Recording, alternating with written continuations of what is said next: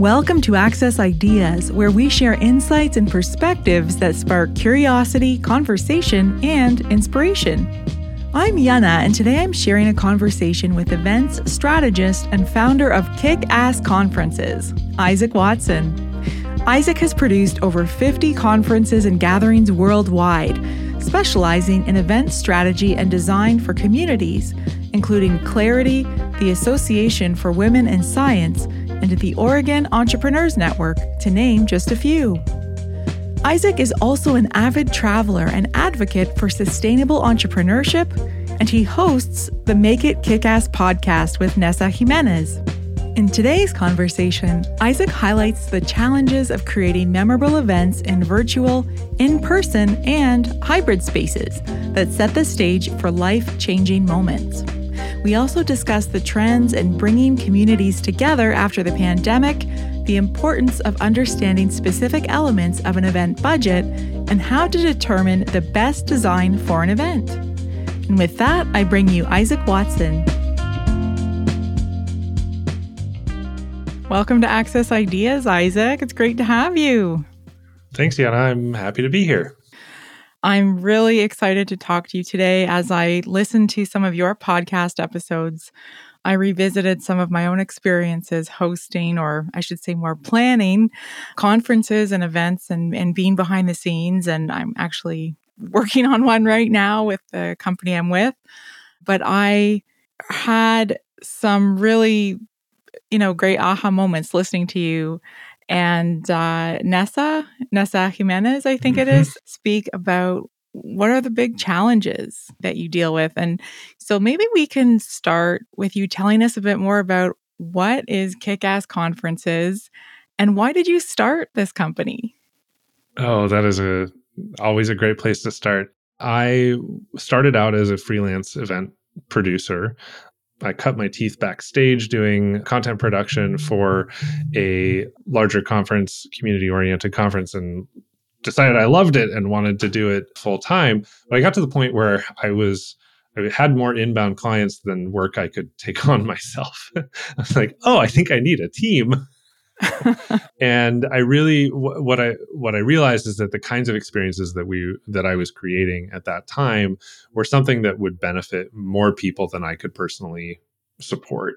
So I brought in a uh, someone who was originally started as a, a, virtual assistant. That's Nessa. She's now uh, heads our operations, and I incorporated the, the business in 2016, and I essentially set out to create a bit of an agency model, a very small agency model, but I wanted to create a business that could sustain multiple projects throughout the year and have the capacity to flex and grow and and serve all of those clients needs. And as i kept doing it and kept doing it, I started to talk a little bit more with my colleagues locally who are other event producers. We had this great little collective of, of producers in Portland that were working across all kinds of different stuff. And I was seeing that like we were all doing the production work, we were all doing client management, we were all doing invoicing, we were all doing sales, we were all doing business development and marketing in our own ways and I just thought to myself, like, that's really inefficient. because also, we're not all great at all of these things, right? So the, the more my business started to take off, the more I realized that I actually really love doing strategy. Uh, I can do the production and I'm great at that too, but the joy for me comes in doing the strategic work and and helping solve the client problems. So if I can focus on that, I can then bring in client work that I can then bring a team in to support on the execution. And those people who are really good at production and planning can focus just on production and planning without having to work on you know their own book of business and sustaining that so ultimately what i'm trying to get to is is a, a close-knit team of people who are all in roles that they absolutely love and all working under a sustainable business that that supports them and values them and the work that they do so Kickass Conferences is a event strategy, design, and implementation agency. So we do client work where we are hired in to help create an event, a conference typically, for a community who is looking to take things to the next level with their with their connections and kind of move things forward with whatever it is they're setting out to do. So we do the soup to nuts process. So start from the early concept and figuring out what the strategy is through our event lab framework. Uh, then we get into the actual planning phase, bring in whatever size team we need to execute on that. Sometimes we'll work alongside a client's uh, internal team on various aspects and then carry it all the way through to production and actual go time and then all of, course the follow up and the payments and all of the budget reconciliation that comes afterward. Sure. And this is a very specific area. You're not working with well oiled machines who have put on a millions of conferences and events in the past. So I'm guessing there's a pretty significant education component in walking clients through decision making. So, how would you differentiate yourself there? I saw there was an analogy on your website about the marble run and, and mm. taking clients through each step. Maybe you can describe that a little bit. Yeah, so we use the marble run analogy because we work with a lot of community leaders, and we the, the marble run is this, you know, big, great big kind of elaborate machine that uh, oftentimes you'll see as a kid in a science museum or a public space. And it's this contraption that keeps a steel ball or a marble of sorts running through this whole gauntlet of track and and whatnot. And in order to keep that ball rolling, you have to have points that give it momentum or acceleration or lift it up to the top of the next phase. And we see a, a really superb community event as being one of those components of the machine that can do that, that can give more kinetic energy to the ball that is your community and keep people rolling through it. Oftentimes, in the work that we do, it's in an annual conference form. So it's a single point of time that then carries that energy through a whole year until the next time around. You're using the word community. So I'm getting the sense that it's not just companies or for profit or even not for profit corporate or even not for profit organizations but maybe you can outline or give some examples of groups communities who come to the point where they realize hey we want to put on an event and we could really use some help and we don't really know where to start is there a certain size of community where mm. an event would start to seem to make more sense or is it more about enthusiasm and engagement levels? What would you say? Uh, it I, I, think it depends. Um, but I would say that generally the rule is that you need to have a, a, community that's built up enough to be sustainable in and of itself, because an event is not going to in an all by itself grow your community. It can contribute to your community growth, but you need to have a community to draw from if you're going to host an event that then serves that community. The, I would say, like, rule of thumb speaking, when we look at clients that we tend to work with, that's generally a group that's around a thousand people. Usually, these are online communities or they're distributed communities that are coming together for in person events. That, of course, you know can vary depending on what it is you're trying to provide for them and how engaged they are and whatnot. But that that gives us a good enough size to work from because not everybody's going to be able to attend the event. So you need kind of a, a critical mass to draw from for that marketing. But that kind of size also gives you some robustness in contributions from your community members and structure and organization and leadership well, you've produced over 50 conferences and gatherings worldwide. So I have a feeling you probably know what works um, through like lessons learned, but also lots of success. What is your philosophy on making the best possible impact, you know, especially for groups that they really need to make it matter because maybe this is one of their first events or they're at a critical juncture and they need that community to bond and engage. What are your thoughts there? Ever since I started working in the conference space and in community events in particular, I always felt like we needed to focus on the attendees and their experience. And so my philosophy has always been start from through their eyes, through the lens of them attending your event and use that as a way to construct what they're experiencing because if you can focus on what they're going to see, think, feel, hear whatever that multisensory experience is, then you're putting their priorities first before your own. And then the next level to that, and part of the strategy work that we do, is blending this kind of diagram of the community itself, the resources that you have available to you, and the vision that you have for your event. Those all have to be balanced because if you get anything any one piece of those out of whack, if your community is too big and you don't have the resources from a team or time or financial perspective, then you can't serve them well enough. If your event vision is, you know, sky's the limit and you have no budget, then it's going to be really hard to deliver on that. So all of those three things work in, hand in hand to deliver something that's really well executed and gives you good strategy. Mm, definitely. One of the themes that you come back to frequently is the budget. You know, a lot of the time, I guess people approach you without a budget and they're looking for that sort of input.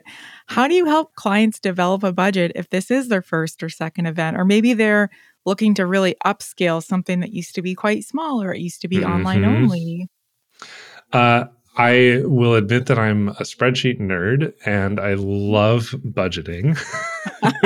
so if the client comes to me without a budget, that's like my perfect scenario because I can help craft that, right? Um, where where we do run into issues sometimes is if the client's already decided what their budget is before they've gone through that initial kind of con- concepting process what we tend to do with our clients is we work on the strategy first, which is the why are we doing this? Who are we doing this for? What are we hoping to achieve? Once we can align on that, then we can say, okay, here are our goals and here are the outcomes that we want to bring to the table. Now, how can we achieve those? And how much is that going to cost based on our resources? Things like the socioeconomic status of your audience, right? Like, if it's going to be a paid event, you need to factor in how much people can afford. Um, so all of those go into a budgeting process, and I love walking clients through that because there's a lot of stuff, not just with the the strategy around budgeting, but there's a lot of pieces of event production that clients don't necessarily think of before they bring in a producer. What are some of the least known or surprising elements of event production that that people are surprised to learn about, or maybe it's a bit of a shock for them? Mm-hmm. AV costs are always more expensive than people think they are, uh, especially if you are working in international hotel chain venues, um, because often they're locked into certain contracts with single vendors.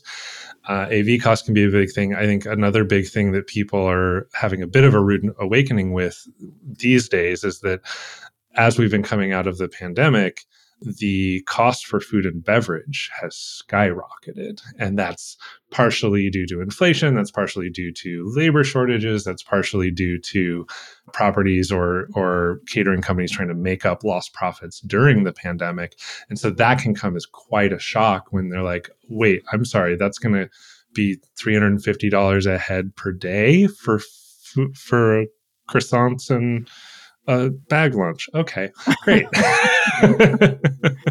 and food is something that really matters.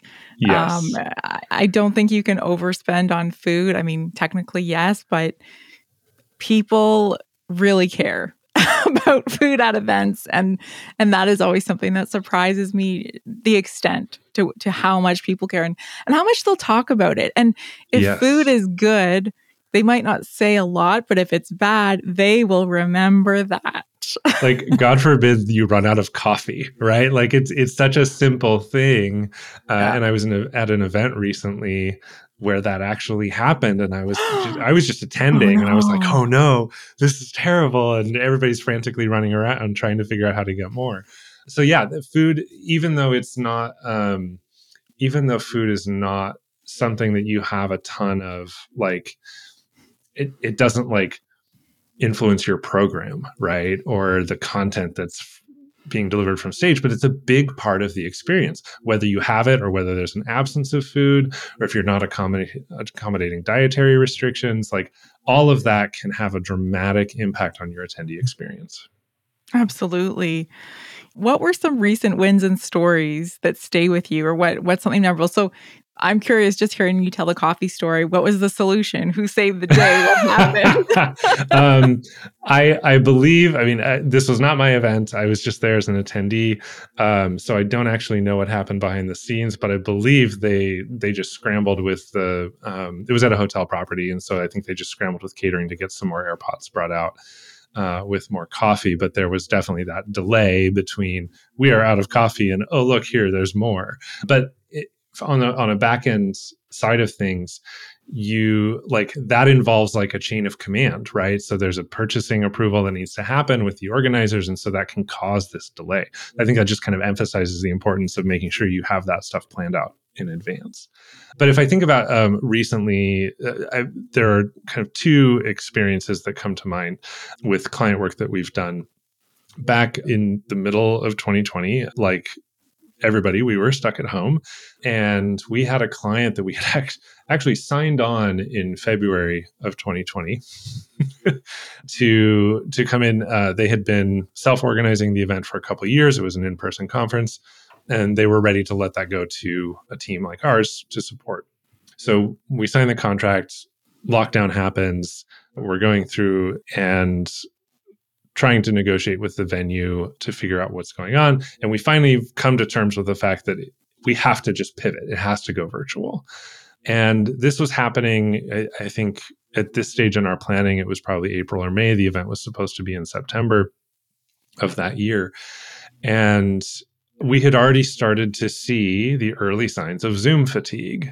All of the people mm. that were forced to work from home, all of the um, events that had to rapidly pivot into stuff. And I saw the writing on the wall, and I said to the client, like, we we have to do this right. Like, we can't just open up a Zoom with a couple hundred people and let this fall by the wayside.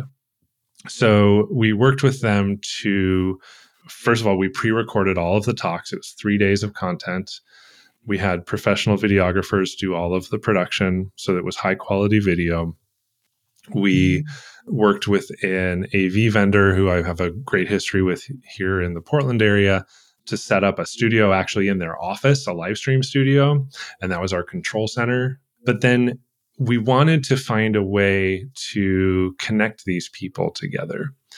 And I got the harebrained idea that we actually send everybody a swag kit in the mail. Smart. So we're like working with vendors in the late summer and dealing with all the COVID restrictions and everything. But we put together this little box. And if I had one nearby, I would show it to you. This little six by six box that had some stickers and a, a notebook and a printed program and a name badge and we printed everybody's names on the name badges and my garage became a fulfillment center oh, wow. and those were just like i just had a bunch of people come in and we're just running the assembly line fulfilling these boxes we had 500 boxes to send out oh, and we sent them all over the world and we got them out and what was so remarkable to me there were two things one the excitement of people opening these boxes getting mail getting fun mail right? Like nobody wants to get bills in the mail, but they want to get fun mail. And then, second, when it came to the actual virtual event, what we had underestimated was how deeply this particular community of people were starved for social connections. I mean, don't get me wrong, we all were during the pandemic, right? Like that mm. was just that was the source of so much pandemic depression. But this particular community needed that camaraderie so much. And so as we're have like the live chat during the live stream was at certain points just brought me to tears because it was so open and vulnerable and honest and everybody was so happy to be there to support each other and to get the support that they needed sounds like that was a real milestone in in your experience and you learned yes. a lot from that and it was the ver- first virtual event we ever produced. so I went, I came out of that going, yes, I can do anything. and and that's so important now because I don't know that most events have gone fully in person. I think most events seem to have a bit of a hybrid approach now. Is that mm-hmm. accurate? Would you say? A lot of people are trying to, but I think what's happening now is people are realizing what some of the hybrid perils are or challenges that there are to producing good hybrid events. And they're starting to to waffle and, and either go, you know what, I think I'm going to do in person only, or I'm just going to stick with online. And they just have to kind of make that call.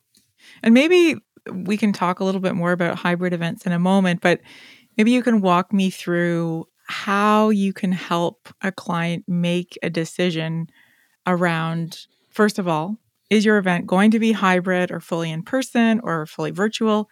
And then how do you decide if it is in person, where to hold that event? Yeah, absolutely. Um, like I said before, we always start with strategy. So we talk about the why, the what, and the who uh, behind the event. If we can clearly define that, then we can start to look at where, how, uh, when, things like that. A lot of people will jump very quickly to dates, venues, locations uh, when they start thinking about an event, but we want to like slam the brakes on that and say, you know what? Let's first figure out who we're doing this for and why it's happening. And why is that? Why are people so quick to assume? Is it because they think, oh, this is a cool city. I want to go there. Or is it just, I went to an event there and it was great and I want an event there too? Like, wh- why do you think people assume that so quickly? Uh, there's some of that. I think, especially if if somebody uh, feels a strong sense of place connection to a place that relates to their community i think the other thing is that when people start envisioning an event like you know you've you've been working really hard to bring this community to build this community that you're working on and you're thinking about bringing them together that becomes this kind of visual and your brain wants to put a geographic location and a season and those kinds of things down with it so you can help kind of craft that that image right? And that's okay.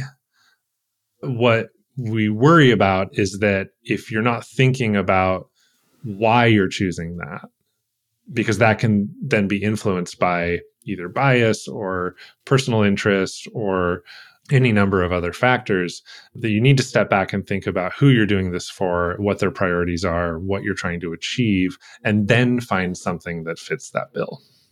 So we work through all that strategy up front with the client, and then we start to look at site selection and whether and whether or not the event will be virtual, hybrid, or in person. Generally speaking, we discourage hybrid events at this time. I've done them; they are. We can talk about that in a minute, like you said, but uh, it's about understanding like what is the location of your audience, how willing are and able are they to travel how far out are we talking for the event? Does that give them enough time to book travel? If you want to if you want to create an event really quickly you're more likely to go with a virtual event because it's a lot easier for people to commit to something like that. Other factors would be like you know is is this something that somebody's employer would fund? For example like if this is a community of ui and ux designers for example is this an educational opportunity that they can then get funds for from their companies? And that opens up a little bit different calculus around what your venue is going to be, what kinds of things you're offering, who your potential sponsors are, for example.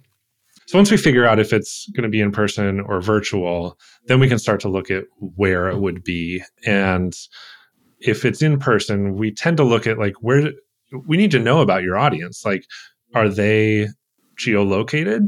Is there like a cluster or multiple clusters can they easily travel? Do you need to do multiple events to go meet them where they are, or are they going to come to you? And then, like, what are the amenities nearby and what kind of venues can house that? So, those are some of the many factors that go into that process. What are some of the unusual events? Obviously, hotels are an obvious choice, but what are some unusual event venues where you might recommend, hey, try this community center or gymnasium. I, I'm just pulling it out of thin air here, but yeah, I'd love to hear that.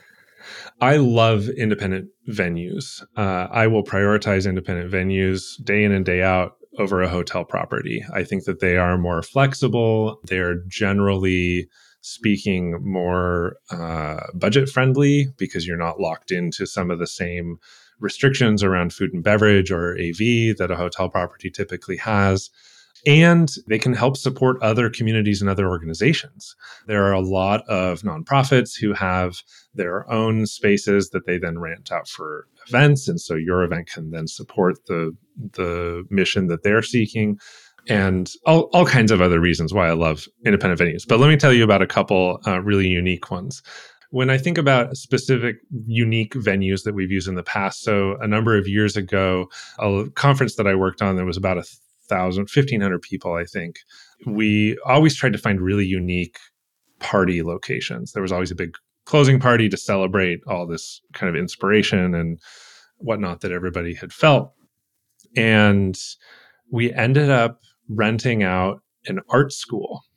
Wow. There was this old historic building that an art school had renovated and uh, was their like main space. And it had this gorgeous atrium and exhibit space and everything.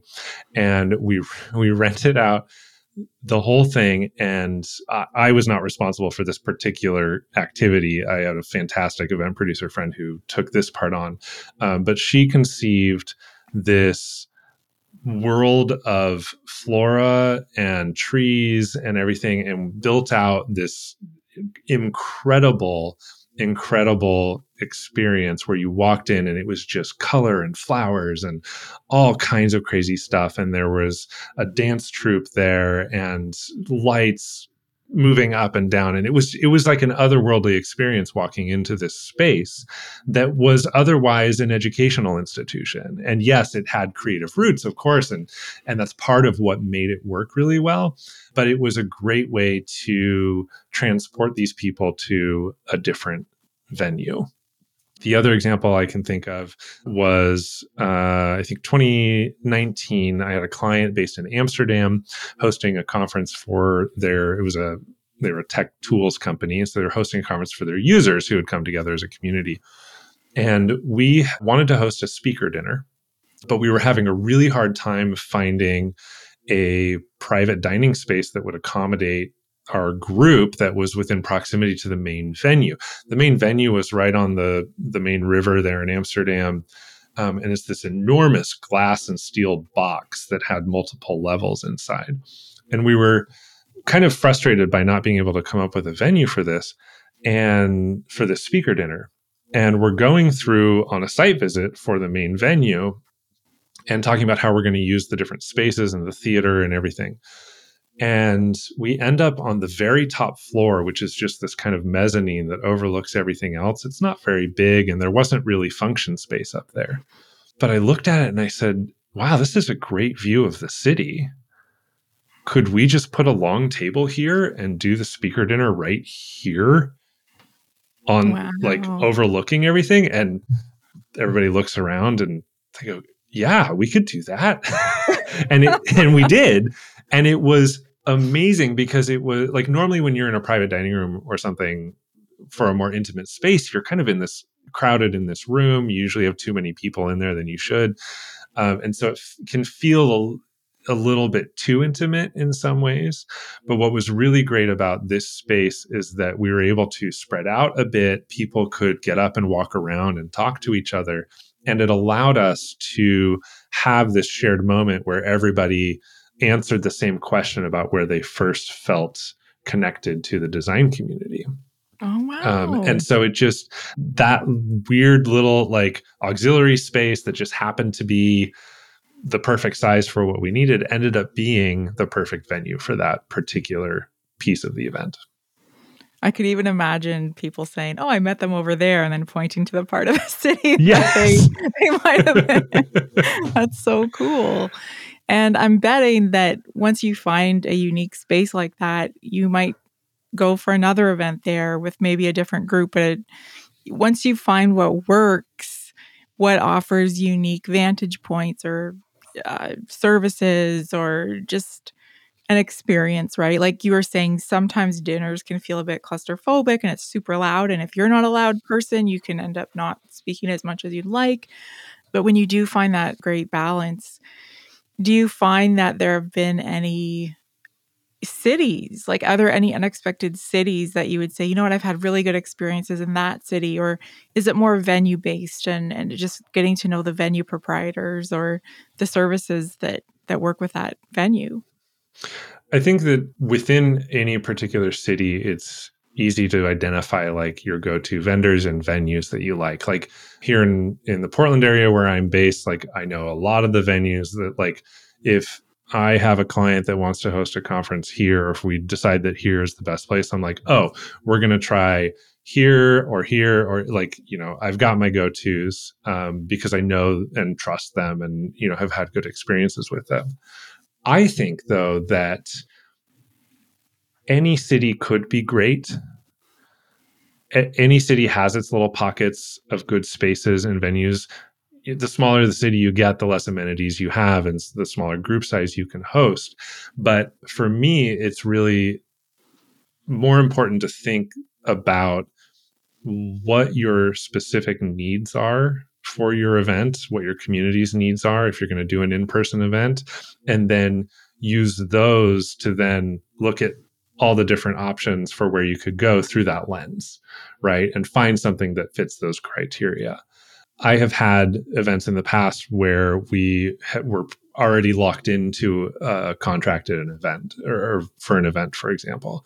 And I didn't have the opportunity to contribute to that decision making process. And then we end up running into conflict because, oh, they didn't scope the right number of people across these days or the room block is a little larger than we wanted and we're having trouble filling it. And that can kind of that can run into some logistical and financial complications.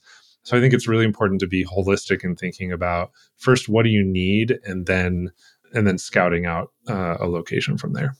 Yeah that makes sense. Maybe now we'll turn to more of a focus on hybrid because i get the sense that people automatically assume hybrid gives you the best of both worlds and they think, oh, just make it a hybrid event. But in my experience, it is actually the hardest to pull off because the style of engagement is so dramatically different. As we all know, attending something virtually, you can wear, wear pajamas. You can, you know, you do not have to be physically present in the same way. And in person, there's just a different energy. There's a whole different level of interaction that you experience. So maybe you can start by helping me understand and, and our listeners how do you decide ultimately what format is best? And keeping in mind, of course, that we want everything to be designed that can be inherently inclusive and accessible with that perspective, too. Yes. So I think from a hybrids perspective, the biggest thing to remember, and um, this comes from Priya Parker, who wrote the book The Art of Gathering and has done a lot of uh, speaking and is a fantastic thought leader in the in the gathering space, is that when it comes to hybrid events, you're actually designing three events, and people often think it's just two.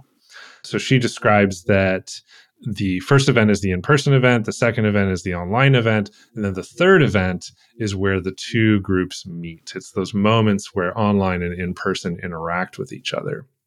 And that component is often what's left out in the planning process for a hybrid event and to the to the whole event's detriment uh, because if if the in-person audience has no idea that the online audience exists and the online audience feels alienated or disenfranchised from what's happening in the room then you're cheapening the experience for both groups.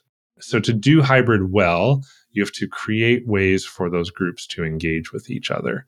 And the sad truth of it is that in order to do that costs a lot of money because it requires a lot of technology. yes. And I think that's the biggest thing that people are realizing is that hybrid events are very, very expensive to do well. And it's not just about production value, it's about production thoroughness and making sure that you are not othering another group, that you are providing quality content in multiple ways of, of being consumed, and that you're offering those moments for interaction in a really well thought out way. Usually, when we go through this process with our clients, we have to acknowledge that, like, the pandemic and all of the virtual pivots have showed us how much more accessible online events are geographically, socioeconomically, and, and, even from a like production budget standpoint, online events are typically cheaper to do than in person.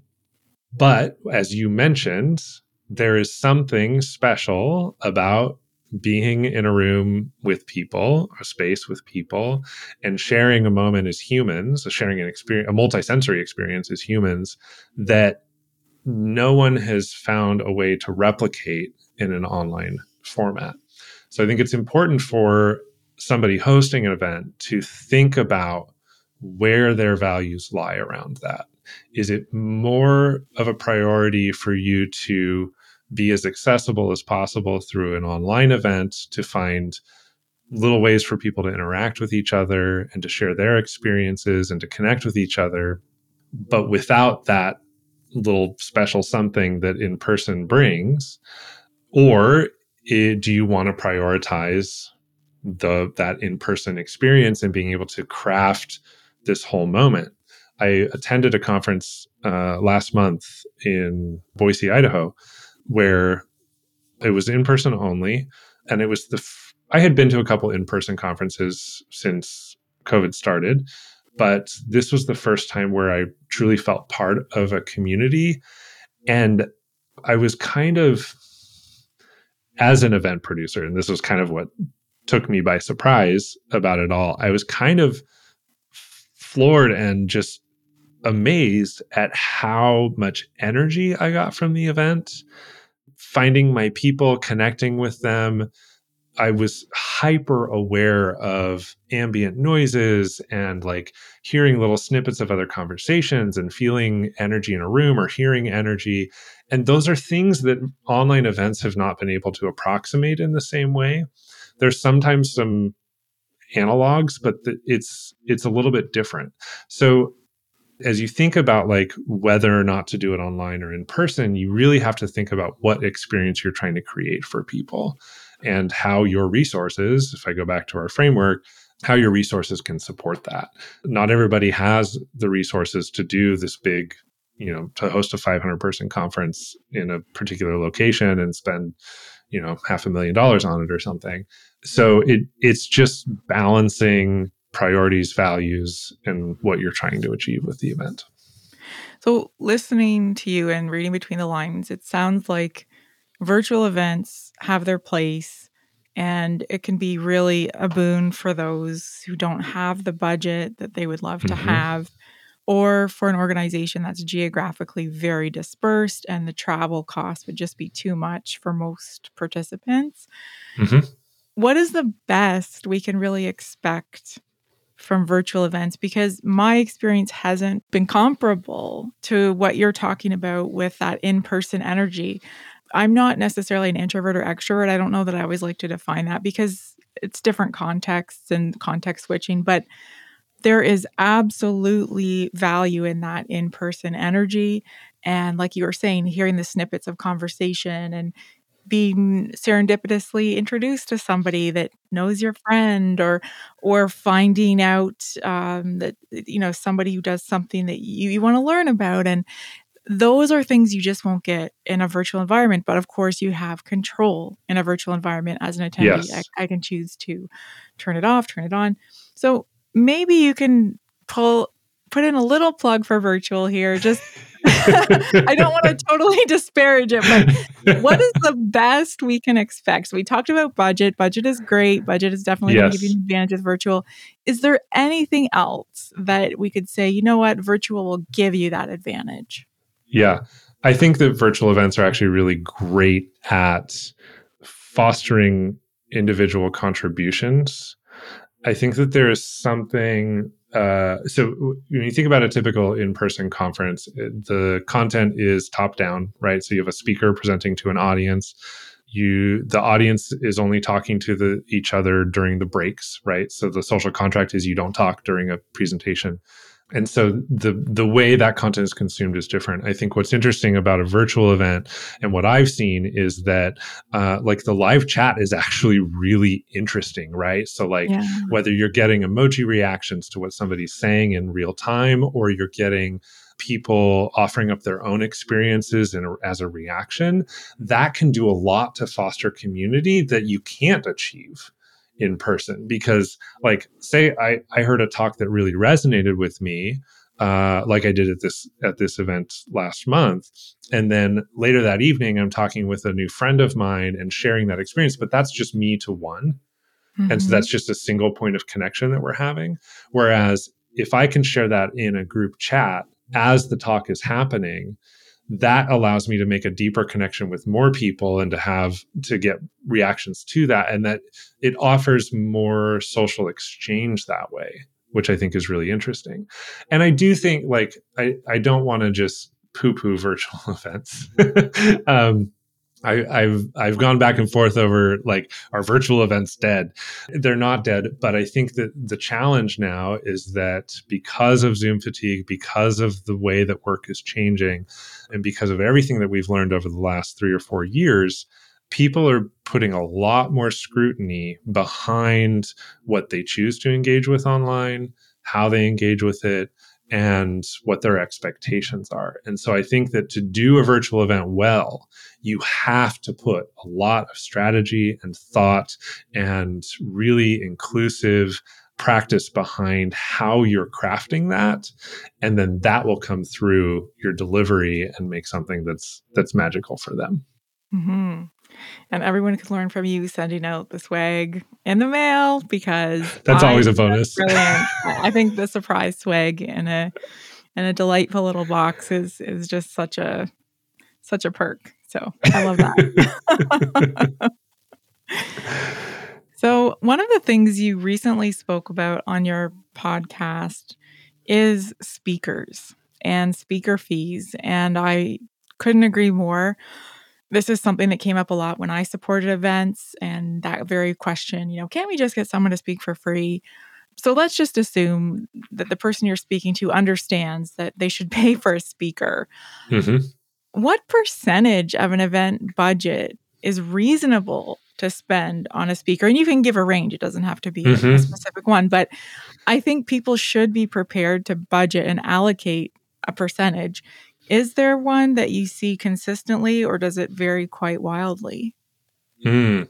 Um, so what's interesting, and I I wish I had data to back this up. I could I could go back into my event budgets and come up with a percentage.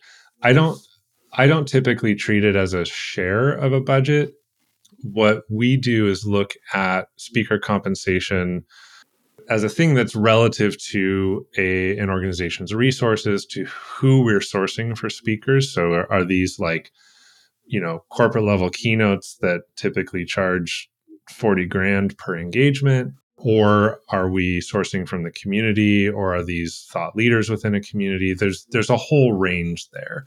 Typically in in the client work that we do, uh, our speaker compensation packages are we we try to be as equal as possible with our honorarium, so we're not treating any one speaker as more important or more relevant, and then we're we're what we've been doing over the past couple of years is adapting our compensation package to be more inclusive. So asking speakers that we invite, okay, here's our budget for our honorarium um, and we'll cover you know flight and lodging. But are there other things that would support you attending and contributing your time, such as childcare?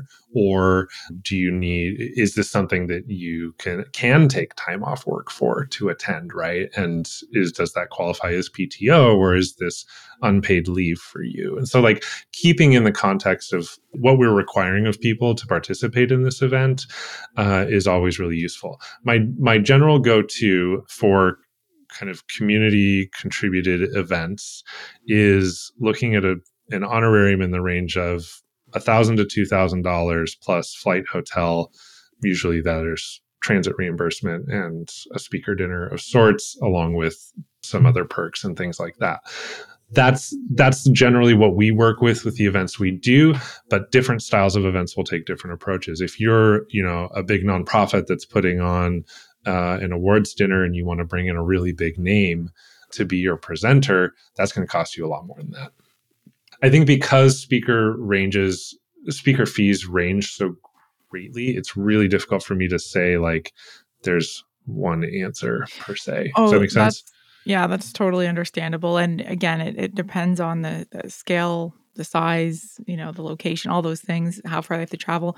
There was an interesting example on your podcast episode about this, and that was uh, the speaker who was interested in making connections at the local college or university and maybe giving a talk there um, so giving them a chance to make connections at another institution and mm-hmm. share their thought leadership or insights on their area of expertise. Does that come up often, or is that something that you would ever suggest as an addition to the honorarium? Mm. Um, it hasn't come up that often. Usually, what we get are requests around uh, either childcare or, you know, a plus one ticket uh, for a partner or some other, you know, maybe an extra reimbursement for a cabin class and on their flight or yeah. something.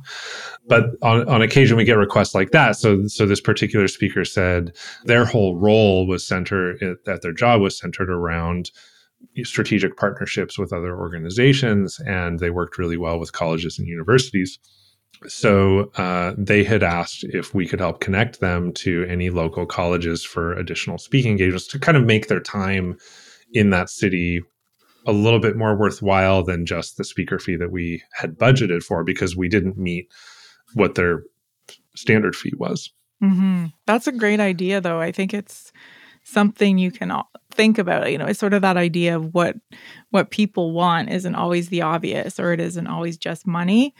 Let me think. I'm I'm curious to know, you know, do you have based on the the communities you work with, would you work with specific speaker agencies that are likely to meet the pricing and the the style of speaker for the events that you host and conferences you organize or like what's your network of speakers? How do you find a speaker?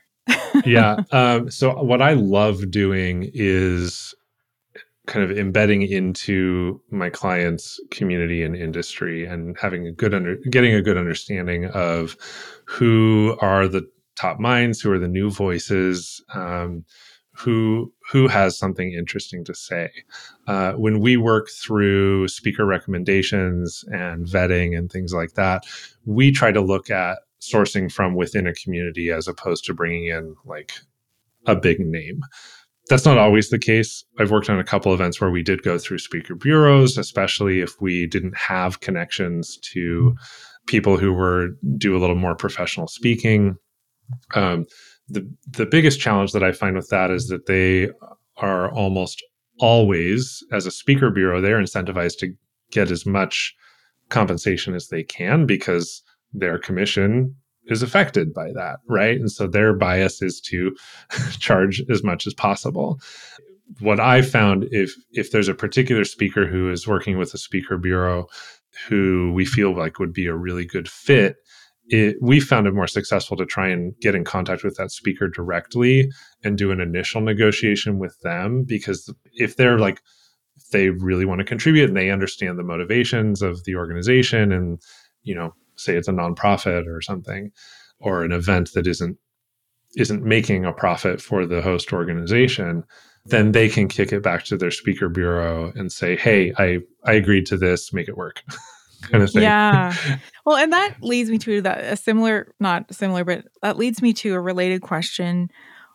How do you measure speaker impact? So how do you decide you know is this speaker worth bringing back for a similar group or this this person totally hit it out of the park and, and they're a mm-hmm. fantastic mm-hmm. speaker? How do you measure that? Uh, I, I love a good old post event survey um, and typically um, like i literally want to measure what people uh, how people reacted to it now we don't we try to keep our surveys fairly reasonable to complete and not go into super depth. So typically we just ask them like who was the standout speaker, right? Mm-hmm. And that gives us enough data to see kind of who the top ones were and the most um, resonant topics and whatnot. And I there are certainly speakers I've worked with across multiple events. They're like, you know, we we have done a lot of events in the design and tech uh, and kind of creative spaces, and so there's a lot of kind of overflow uh, between things. So, you know, I worked with a client or with a speaker on.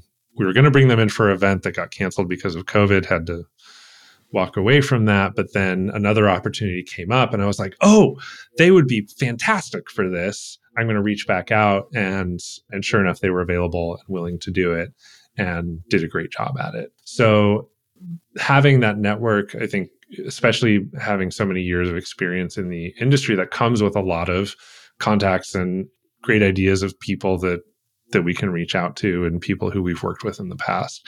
And I'm you know, it's always been. It, I've had a couple experiences where people are like, "Oh, yeah, you it, this is your event? Oh yeah, it's going to be a good one." I'm a, I'm a yes. like okay, that's what you want to hear. That's fantastic. yeah. well, I have to ask you about this because it's the topic du jour, the AI trend. Yeah. Uh, are you already using AI in your business? Or if you're not, what do you want to use it for? What could what could it potentially help you with?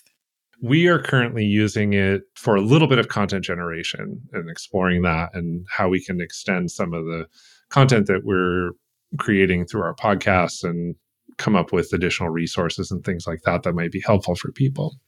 Um, I have not had an opportunity yet to apply any AI tools to our client work, uh, but I've been thinking a lot about it.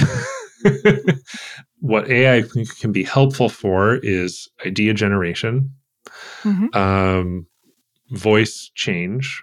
So, like, I've used it to rewrite fairly stale copy for a webinar I did in a more kind of salesy voice and i was mm-hmm. like oh hey i'm just i'm that's not a skill i'm good at and i can't afford to hire a copywriter to do this little piece right here so this is the next best thing for example so a little bit of of that um, content generation it can support but i think at the end of the day what ai lacks and where it continues to fall short is in understanding context and nuance.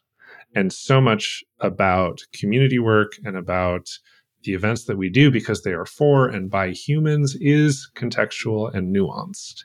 And so having that human human to human approach to your decision making and your planning process is going to be far more valuable than just saying okay chat gpt give me a run of show for three speakers and sure you know well and ultimately the the audience experience is is a human connection. It's not. Yes. I came here for a summary. You know, I, I, came here for the bullet point list. No, no, nobody says that. They want the feeling, the emotion, the the energy there.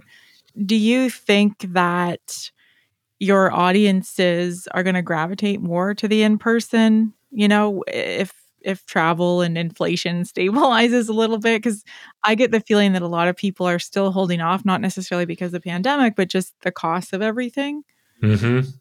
what we saw last year with the industry in particular was like the thirst was real like coming out of the pandemic everything was open back up. It was like, okay, great, let's do this. And then layoffs, inflation, economic instability, like all this happened. And now there's a lot of hesitance out there. Is this the right bucket of money that we should be spending right now? Is this, uh, it, can people even attend? I mean, we had a, an event that we thought was going to be uh, wildly popular in person last year that just bombed on in person ticket sales Oh, because there were still enough corporate travel stri- restrictions in place. There was still enough uncertainty around costs to attend and, you know, corporate L&D learning and development budgets had been slashed at that point ahead of all of these layoffs. So there's so many different factors that go into this that I think we are in this like really bizarre limbo of figuring out what the right balance is between what can we do in person and still get that little bit of magic that happens per you know with humans in a room and what can we achieve with a virtual event that's done really well and so i think it's just going to take some experimentation and and exploration and trial and error speaking of exploration and trial and error, what's new and exciting for you? What, what do you want to uh, try next? What do you want to push next? Well, uh, we just started recording season three of our, our podcast, which is called Make It Kick Ass. Um, this season, we're bringing in guests, which I'm really excited about, and digging deeper into what it's like to build exceptional community experiences and all the different ways that you can do that. What do you think a guest speaker might bring to your podcast? Are you looking at other fellow event organizers or people who work in the event space? Uh, it's a mix. So uh, I've got a couple uh, kind of colleagues and vendors that we've worked with uh, in past events. Like um, we have like a dance ambassador and movement storyteller uh, who's going to talk about that component. I have a colleague who does improv based uh, event facilitation, talk about how improv can contribute to an experience. And then what we just recorded this morning was more broad about the future of work and how we can be more pro human in an anti human economy. Um, and so it's kind of, we're a little all over the place. but it's going to be really fun. yeah. Sounds good. Really I will say that the the other thing that I'm excited about from a personal standpoint is that my husband and I just bought a house in Palm Springs, California. Wow. Um, I've been a lifelong Congratulations. resident. Thank you. And I'm really excited to explore what it means to live down there in the winters. But more importantly, to like meet a whole new group of people. Like I just I, I want to like get to know that community and build up a community of our own down there. Uh, and I'm just I'm really excited about what that means for us and and kind of new doors that that's going to open because we've been in the same place now for a very long time. That's exciting. I just moved to a new city a year ago. So, oh, awesome. Adventure. Okay. Not quite as far, but still, um, uh, that sounds like an adventure of a lifetime. So I think you're going to meet all kinds of like-minded folks and develop a whole expanded community there that yep. you can continue to to build on your your vision and your business. And that sounds ideal, really. Yeah, I'm I'm hoping it'll also offer great opportunities for new work and new types of communities that we can support through through the stuff that we do. Definitely. Definitely. Well, it's been such a pleasure having you on the podcast today, Isaac. I've loved speaking with you.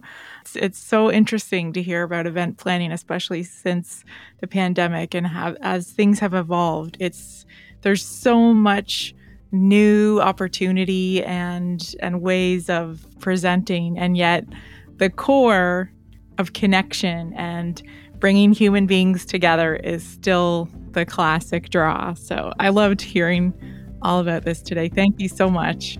Thank you for having me. It really is all about human connection. That's why we're here. That's how we relate to each other. And if we can just focus on that, then we'll have better connections, better communities, and better people.